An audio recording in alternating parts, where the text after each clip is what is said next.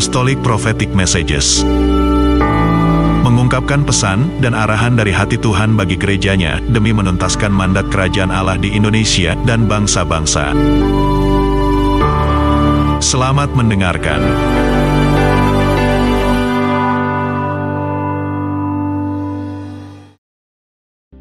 Shalom, Bapak Ibu. Saya secara pribadi berdoa kiranya saudara semua tetap berada dalam keadaan sehat, kuat, dan dilingkupi oleh damai sejahtera yang bersumber dari Tuhan.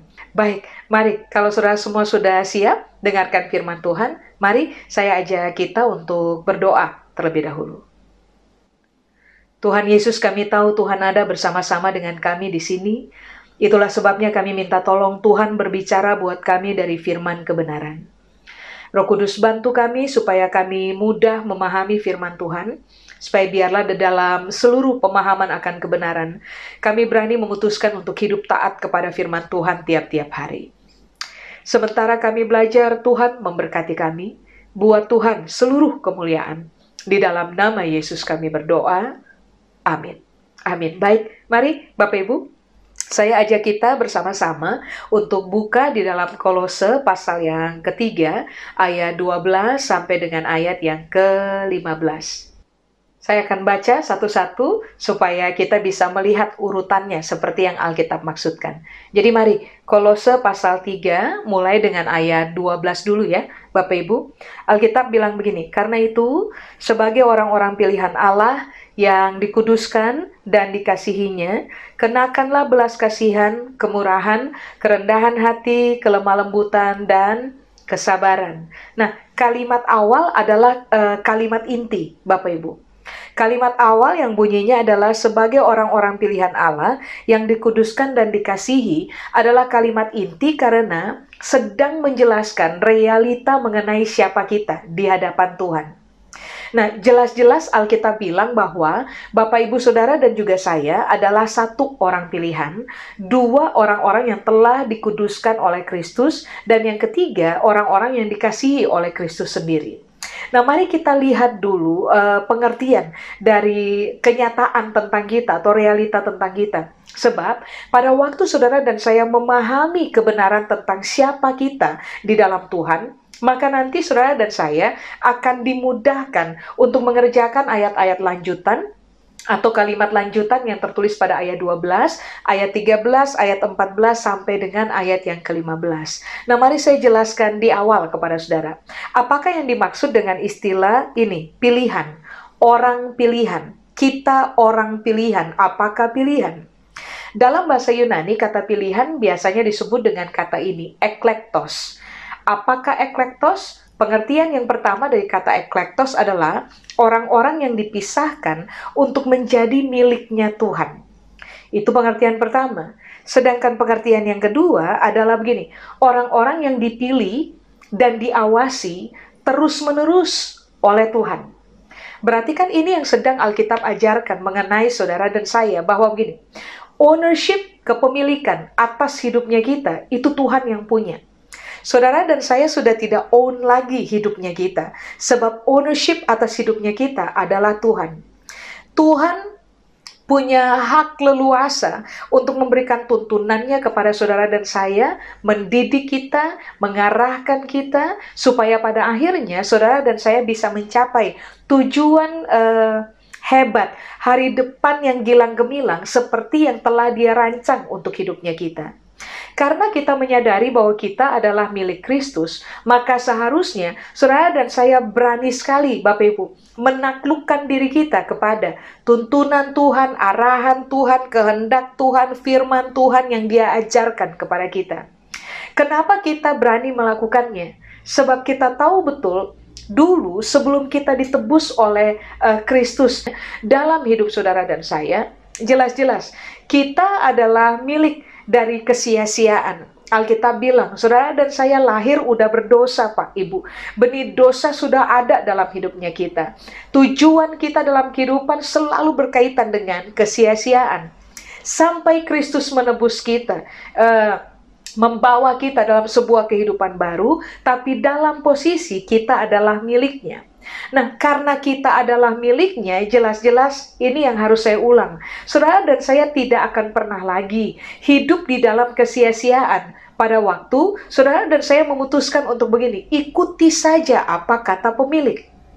Ikuti saja apa kata Tuhan dari firman-Nya mengenai kehidupan kita. Sebab jalan-jalan Tuhan tidak pernah uh, adalah jalan-jalan yang berkaitan dengan mencelakai hidupnya kita. Jalan-jalan yang Tuhan arahkan kita untuk berjalan di dalamnya adalah jalan-jalan yang akan mempertemukan saudara dan saya dengan totalitas dari kesempurnaan kehendak Tuhan dalam hidupnya kita. Nah, berikutnya ini yang saudara dan saya perlu uh, kasih tahu untuk diri sendiri. Bahwa sebagai orang-orang yang dimiliki oleh Tuhan, dipisahkan untuk dimiliki oleh Tuhan. Saudara dan saya harus hidup sangat berhati-hati. Kenapa begitu? So, Alkitab kan tadi bilang, pilihan eklektos adalah begini. Realitanya saudara dan saya akan terus-menerus diawasi oleh Tuhan. Kita perlu jaga sikapnya kita. Kita perlu jaga isi berpikirnya kita. Kita perlu jaga kalimat-kalimat yang kita ucapkan dengan menggunakan mulutnya kita. Kita perlu jaga dan dan mengawasi dengan baik isi dari perenungan kita, bahkan kelakuan yang kita pertontonkan dalam keseharian. Mengapa? Sebab yang memiliki hidupnya kita itu akan mengawasi saudara dan saya itu 24/7, terus-menerus. Memahami realita inilah yang akan membuat saudara dan saya secara natural akan menjadi orang-orang yang hidup dan sangat bertanggung jawab bertanggung jawab kepada Tuhan yang memiliki kehidupannya kita, tetapi bertanggung jawab juga untuk diri sendiri dan mengawasi bagaimana kita hidup. Saudara dan saya harusnya tidak akan memilih untuk hidup sembarangan. Amin. Nah, itu pengertian tentang kata pilihan. Lalu berikutnya, Alkitab bilang bahwa saudara dan saya adalah orang-orang yang dikuduskan. Ingat Bapak Ibu, bukan akan dikuduskan, tetapi realitanya adalah kita sudah ada pada posisi dikuduskan. Kata dikuduskan dalam bahasa Yunani menggunakan kata hagios. Hagios, pengertian yang pertama adalah begini, Bapak Ibu. Dikuduskan dalam pikiran dan dalam moral. Berarti kan jelas, saudara dan saya milik Kristus. Kita punya hidup diawasi oleh Tuhan. Memahami realita ini akan membuat saudara dan saya uh, melangkah kepada realita berikutnya. Bahwa saudara dan saya adalah orang-orang yang sejatinya telah dikuduskan pikirannya dan telah dikuduskan dalam persoalan moral. Sekarang pertanyaannya, Lalu bagaimana kalau isi berpikir kita nggak kudus? Lalu bagaimana kalau ternyata moralnya kita nggak kudus? Berarti kan ada yang salah dengan kita. Karena sejatinya realita kita itu tuh dikuduskan. Lalu kenapa kita nggak hidup seperti orang yang telah dikuduskan? Tadi saya bilang dari awal kepada saudara, kalau saudara dan saya memahami bahwa kita adalah orang pilihan, maka kita akan menjadi orang-orang yang sangat bertanggung jawab dalam keseharian, karena kita tahu betul Tuhan mengawasi kita, termasuk kepada isi dari pemikiran kita, dan juga moral yang kita pertontonkan dalam keseharian. Makanya jelas kenapa Paulus berkata dalam Filipi pasal 4 ayat 8, bahwa saudara dan saya harus memikirkan hal-hal yang benar, adil, suci, manis, mulia, sedap didengar, disebut kebajikan dan patut dipuji.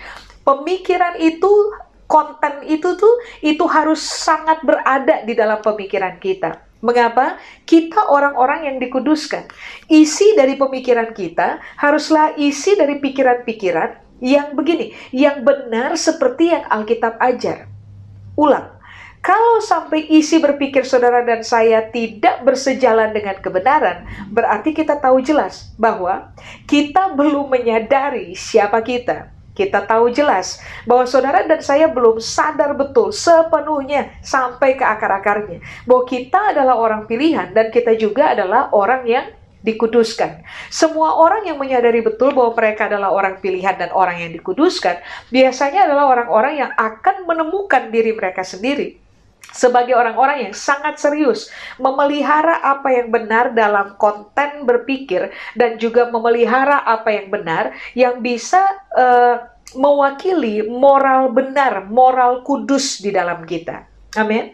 Nah, yang berikutnya, pengertian dari kata dikuduskan atau hagios, yang kedua adalah begini, dikuduskan dalam gaya hidup beribadah.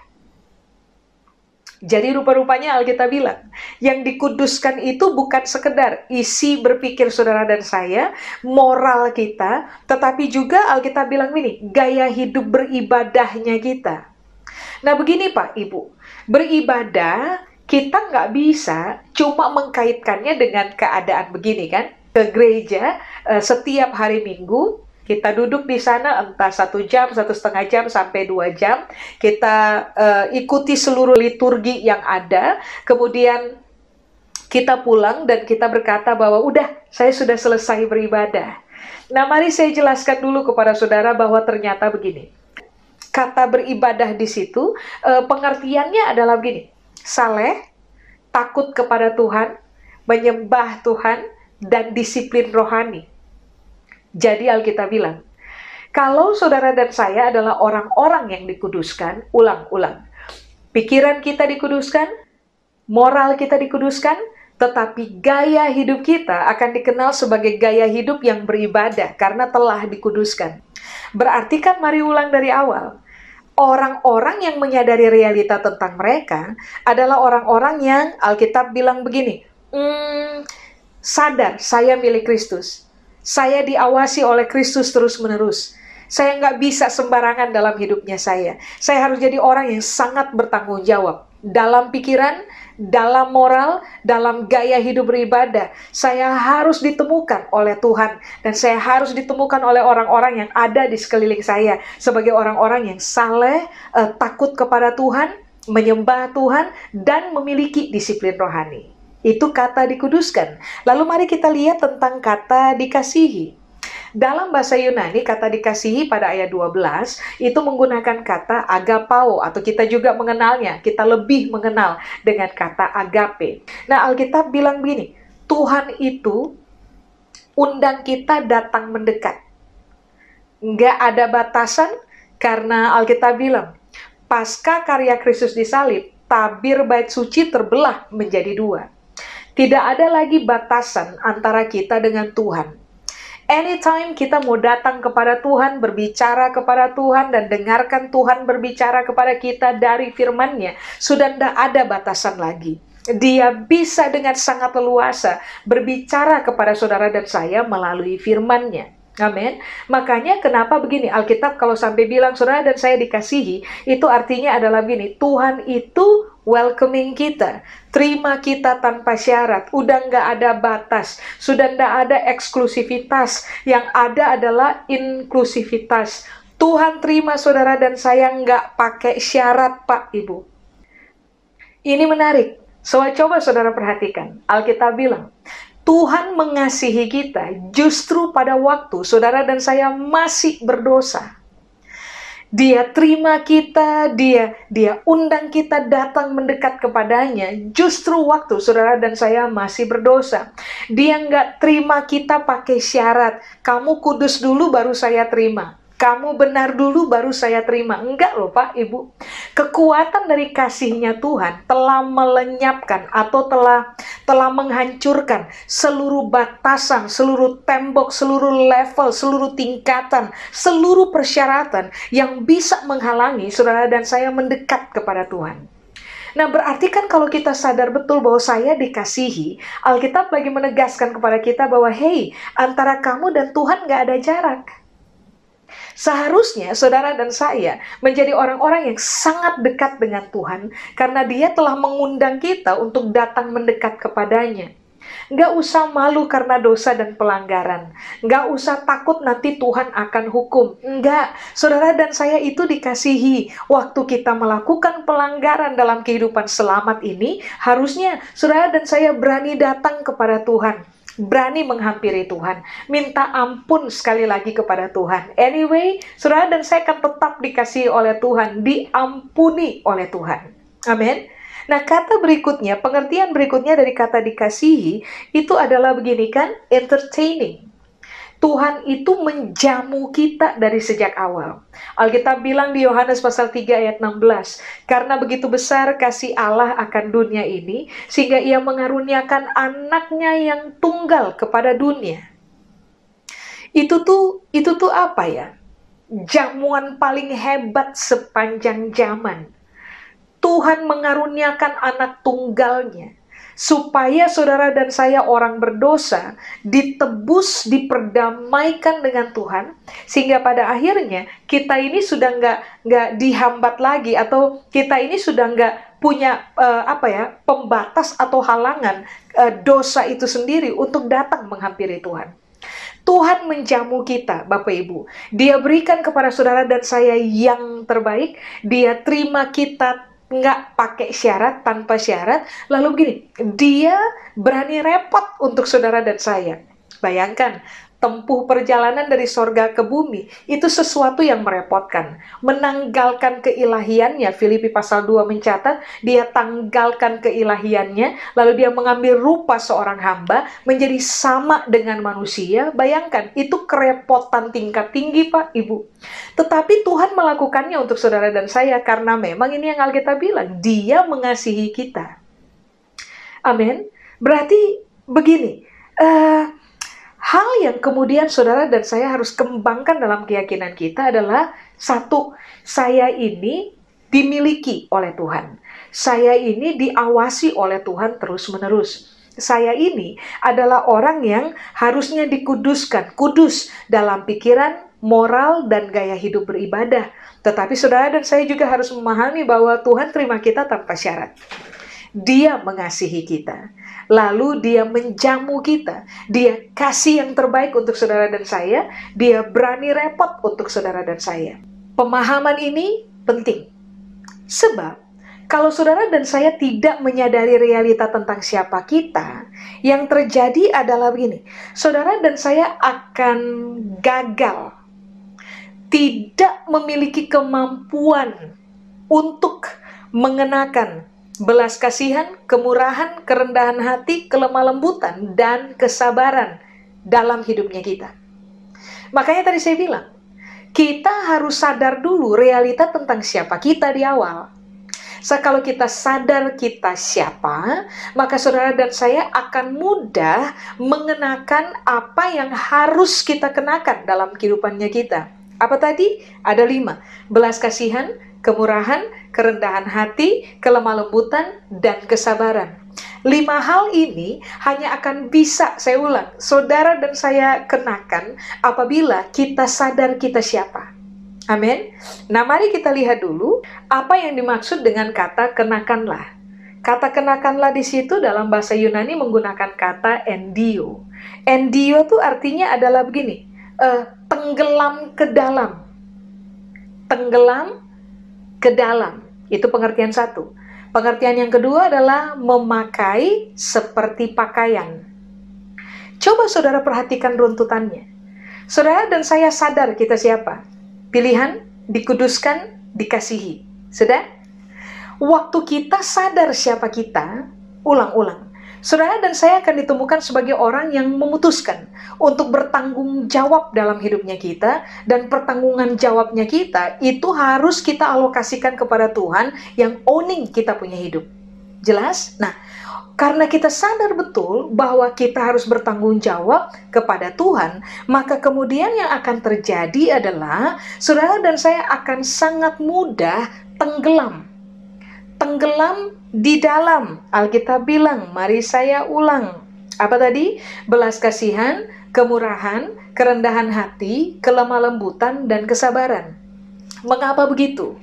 So, kalau kalau ternyata begini, pikiran kita berisi hal-hal yang benar. Yang tadi Filipi pasal 4 ayat 8 bilang. Lalu moralnya kita benar. Lalu saudara dan saya menjadi orang-orang yang uh, gaya hidup beribadahnya itu dikuduskan.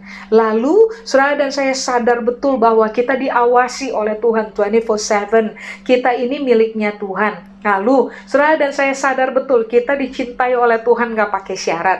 Kita ini dijamu oleh Tuhan dalam kehidupannya. Maka yang akan terjadi adalah saudara mudah sekali, saudara dan saya akan sangat mudah untuk menjadi orang-orang yang penuh dengan belas kasihan. Begini Pak Ibu, kalau saudara dan saya terima banyak belas kasihan, harusnya kenaturalannya adalah saudara dan saya harus gampang sekali melepaskan belas kasihan dalam hidupnya kita.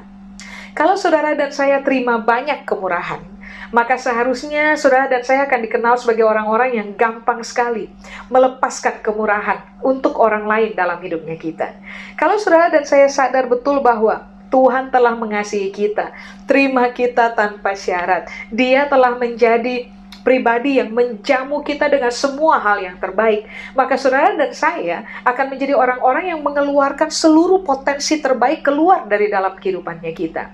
Saudara dan saya akan berani ada pada posisi menenggelamkan diri di dalam ulang belas kasihan, kemurahan, kerendahan hati, kelemah lembutan, dan kesabaran.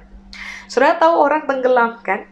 Orang kalau tidak tenggelam, kepalanya masih kelihatan. Badannya masih kelihatan. Tangannya masih kelihatan. Tapi waktu orang tenggelam, itu totalitas tentang dia punya tubuh, realita tentang dia, itu udah gak kelihatan sama sekali. Yang kelihatan cuman airnya saja.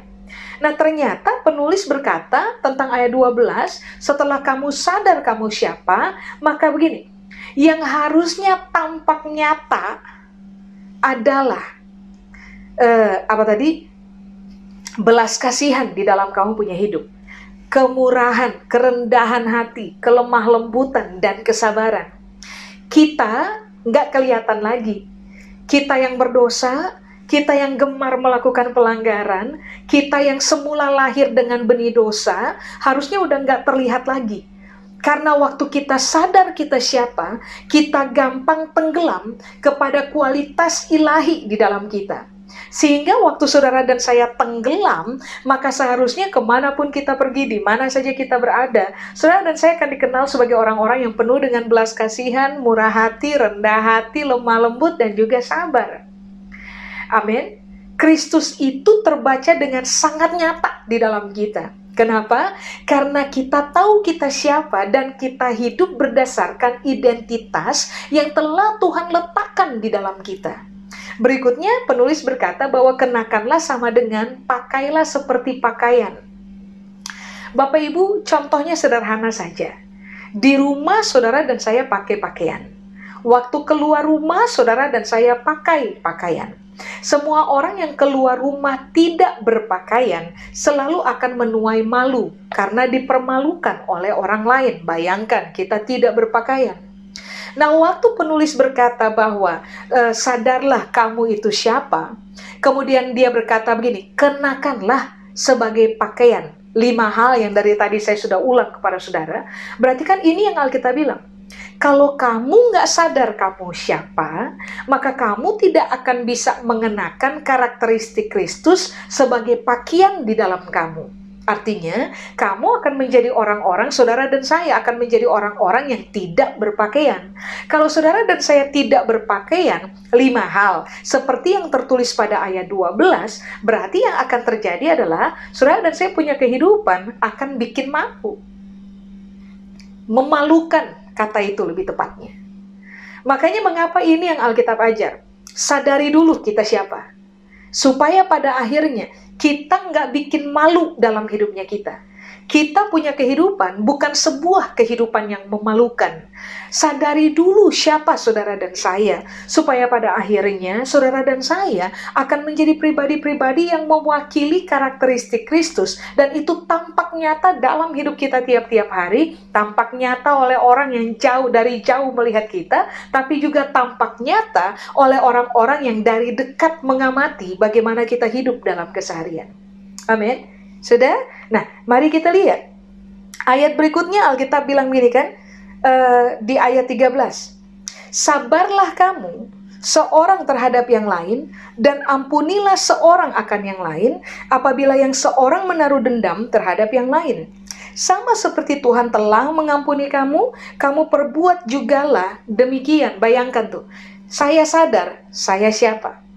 Orang apa tadi? Orang pilihan, orang yang dikuduskan, orang yang dikasihi. Lalu, saya, Alkitab bilang ini, saya mengenakan karakter Kristus dalam hidup saya seperti saya mengenakan pakaian. Saya menenggelamkan diri dalam karakter Kristus tiap-tiap hari. Saya melakukannya dalam sebuah kesadaran penuh. Kenapa? Karena saya harus mempertanggungjawabkan hidup saya kepada Tuhan yang adalah pemilik tunggal atas kehidupan saya. Coba. Pemikiran-pemikiran kayak gini kan, yang saudara dan saya harus bangun di dalam pemikiran kita, dalam perenungan kita. Saudara dan saya harus dikenal sebagai orang-orang yang terasah betul tuh di tiga hal yang tadi. Supaya pada akhirnya saudara dan saya akan menjadi orang yang ini, sabar sama orang lain. Lemah lembut sama orang lain. Rendah hati sama orang lain, berbelas kasihan dan murah hati sama orang lain. Dan ayat 13 bilang ini, kalau kamu, ayat 12 bilang, kalau kamu sudah mengenakan lima hal tadi, ayat 13, kamu akan bisa sabar sama orang Sabar saja? Enggak loh. Kamu akan naik, kita akan naik, saudara saya akan naik pada level berikutnya. Ini bukan sekedar sabar nih, kita akan naik pada level berikutnya yaitu ngampuni orang lain. Kenapa kita bisa mengampuni orang lain? Sederhana, karena kita sudah tiba pada kesadaran orang Tuhan mencintai saya, Tuhan mengasihi saya nggak pakai syarat kok. Tuhan ngampuni saya nggak pakai syarat kok. Ada apa saya harus ngampuni orang pakai syarat? Kenapa saya harus mengasihi orang pakai syarat? Makanya tadi saya bilang, kalau ayat 12 identitas tentang siapa kita kita pahami, saudara dan saya akan menjadi orang-orang yang begini, taat kepada firman itu natural sekali. Kita nggak taat karena terpaksa, kita nggak taat pada firman karena dipaksa oleh orang, enggak. Kita akan ditemukan taat kepada firman Tuhan karena kita telah memiliki pemahaman akan kebenaran dalam perenungannya kita. Makanya kenapa Alkitab bilang, kalau kamu sabar, kamu gampang ngampuni orang. Kalau kamu ngampuni orang, jelas-jelas itu terjadi karena kamu sadar, kita sadar, saudara dan saya sadar bahwa Tuhan telah terlebih dahulu mengampuni kita. Amin. Nah, begini Bapak Ibu, apakah yang dinamakan dengan, uh, apakah yang dimaksud dengan kata ampunilah? Dalam bahasa Yunani, kata ampunilah itu menggunakan kata ini, karisomai. Apakah karisomai atau ampunilah seperti Tuhan ngampuni kita, kita harus ampuni orang lain yang bersalah kepada kita. Kita sabar dan kita ampuni orang karena kita tahu kita siapa. Dikuduskan, dikasihi, dipilih. Pakaiannya kita adalah lima hal yang tadi. Kita menenggelamkan diri dalam karakter Kristus. Makanya kita gampang kasihi orang, ampuni orang. Oke, karisomai atau ampuni orang itu artinya adalah begini. Sebuah pemberian yang saudara dan saya berikan untuk kepentingan memberi bantuan untuk diri sendiri. Berarti Alkitab lagi bilang, kalau saudara ampuni orang, itu bukan tentang begini, saya memberi bantuan buat dia, saya ngampuni dia, dia terima bantuan dari saya tuh. Enggak, Waktu saudara dan saya ampuni orang, sebenarnya saudara dan saya sedang membantu diri kita sendiri. Coba, kalau ditanya begini, membantu dari sisi mana? Apalagi kalau ada orang bikin salah pada kita, lalu kita ngampuni orang yang bikin salah sama kita, lalu Alkitab bilang kita sebenarnya sedang bantu diri sendiri. Kok bisa? Nah, begini. Karisomai di situ itu berkaitan erat dengan kondisi begini. Kita membebaskan orang lain dari tawanan hatinya kita. Ulang. Kenapa kita sedang membuat mem melakukan tindakan pemberian untuk menolong diri sendiri? Karena ternyata waktu saudara dan saya nggak ngampuni orang, ada orang yang kita tawan dalam hatinya kita, dalam pemikirannya kita. Percayalah Pak Ibu, kondisi ini tidak menyenangkan Sewaktu saudara dan saya menawan orang lain dalam pemikirannya kita, itu akan merampas damai sejahteranya kita, itu akan merampas ketenangan dalam kehidupannya kita, bahkan itu bisa mengganggu tidur saudara dan saya, karena hari-hari kita, pikiran kita dikuasai oleh kemarahan, kebencian, tidak terima, ketidakpuasan, ingin melawan, dendam, dan seterusnya, bahkan kepahitan. Nah, untuk bisa menolong diri saudara sendiri terbebas dari keadaan tidak tenang, terampasnya damai sejahtera dalam hidupnya kita, kemarahan, dendam, kepahitan, membebaskan diri kita dari itu. Nah ini yang Alkitab bilang, karisomai, ampuni aja orangnya. So, kalau orang itu sudah nggak jadi tawanan di dalam pemikiran kita, maka sebenarnya saudara dan saya adalah orang yang akan sangat menikmati hidupnya kita. Karena kita nggak ada beban lagi dalam dirinya kita. Kita nggak simpan hal berat lagi dalam pemikirannya kita. Cukup jelas ya ini Bapak Ibu? Oke, ampunilah atau karisomai itu arti yang berikutnya adalah begini. Pemberian yang mendatangkan kepuasan. Berarti Alkitab bilang dari awal, kalau kamu ampuni orang, kamu akan mengalami kepuasan. So, waktu kita lepaskan, kita beri uh, pengampunan kepada orang lain, Alkitab bilang, karisomai, itu akan mendatangkan kepuasan dalam saudara dan saya. Itu tuh pengertian yang pertama tadi. Saudara dan saya sebenarnya sedang memberikan bantuan untuk diri kita sendiri. Berikutnya, apakah ampunilah atau karisomai memberikan anugerah untuk sebuah pemulihan? Jadi ini yang Alkitab bilang. Coba, ampuni orang aja.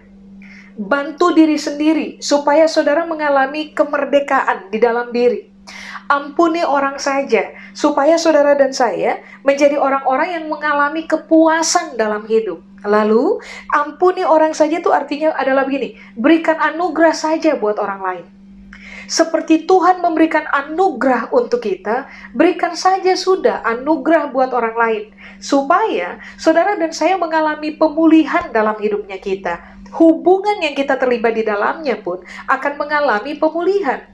Nah, mengapa atau kenapa ini bisa terjadi dalam hidupnya kita? Jelas ayat 12 sudah bilang, waktu kita sadar kita siapa Waktu kita putuskan untuk tenggelam dalam karakter Kristus. Waktu kita putuskan untuk nggak mau hidup memalukan. Kita pakai karakter Kristus sebagai pakaiannya kita. Maka hal yang kemudian akan terjadi adalah saudara akan menjadi orang-orang yang sangat gampang sabar dan sangat gampang mengampuni orang lain karena kita sadar Tuhan telah melakukannya terlebih dahulu untuk saya. Amin. Nah, coba saudara sekarang lihat dengan saya di ayat 14. Di ayat 14 Alkitab bilang begini, dan di atas semuanya itu.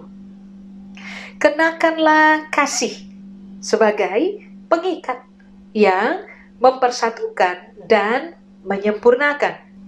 Yang akan terjadi waktu kita mengakar di dalam kasih, Alkitab bilang begini, kasih yang kita pahami itu akan mempersatukan dan yang kedua akan menyempurnakan. Jadi coba lihat, betapa kekuatan pengudusan, pilihan, dan kekuatan kasih yang bekerja dengan hebat di dalam kita akan membuat saudara dan saya menjadi orang-orang yang sangat gampang melepaskan pengampunan yang nantinya kekuatan kasih itu pula akan membuat sehingga akhirnya hubungan apa pun yang kita terlibat di dalamnya akan menjadi sebuah hubungan yang yang baik, hubungan yang tidak akan apa ya, tercerai berai, uh, putus, rusak tidak. Kekuatan kasih yang bekerja di dalam diri kita karena Tuhan telah terlebih dahulu mengasihi kita akan membuat hubungan apa pun yang kita terlibat di dalamnya itu terikat menjadi satu kesatuan. Berikutnya Alkitab bilang uh, kasih itu mengikat, bikin orang hidup dalam kesatuan. Tapi kasih juga ternyata Alkitab bilang ini menyempurnakan. Kata menyempurnakan di situ bahasa Yunani menggunakan kata teleiotes. Apakah menyempurnakan atau teleiotes? Alkitab bilang ini, matang, dewasa, sempurna.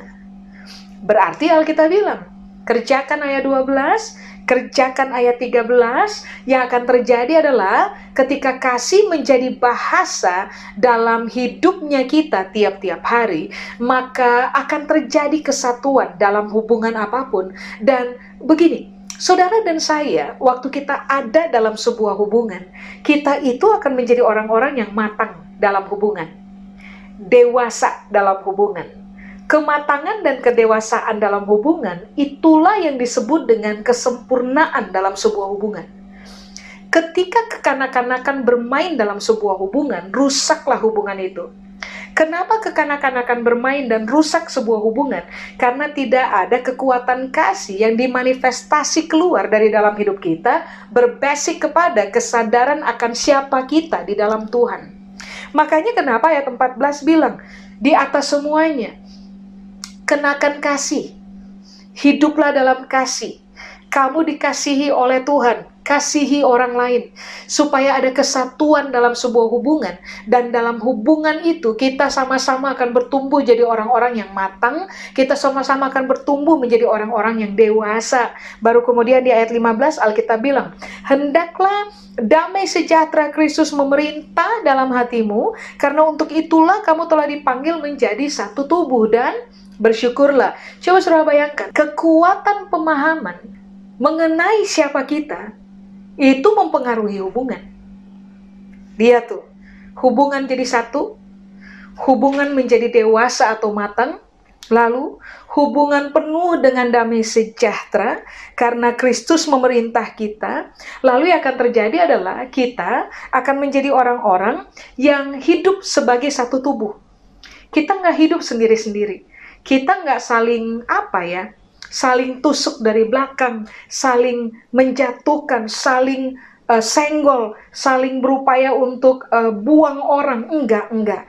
Kita akan menjadi satu kesatuan yaitu tubuh Kristus. Sehingga pada akhirnya berdampingan seorang akan yang lain hidup dalam damai sejahtera. Hubungan kita menjadi baik seorang akan yang lain. Matang dan dewasa. Lalu ayat 15 akhiri dengan kalimat ini. Bersyukurlah kalau kita sadar kita siapa, lalu kita kerjakan langkah-langkah seperti yang tadi Alkitab ajar, hidupnya saudara dan saya akan penuh dengan ucapan syukur.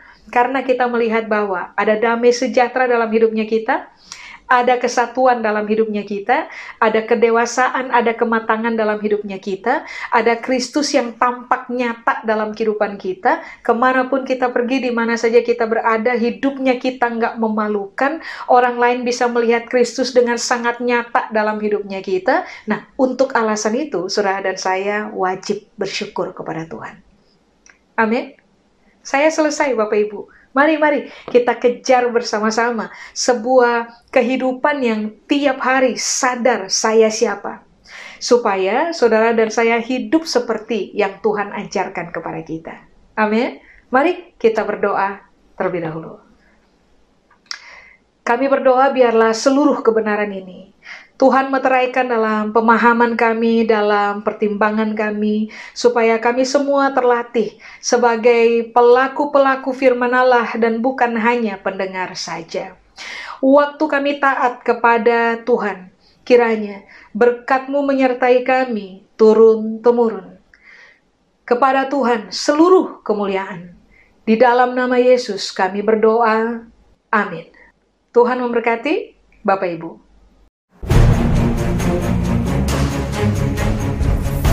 Radio Isra mentransformasi budaya, memuridkan bangsa-bangsa.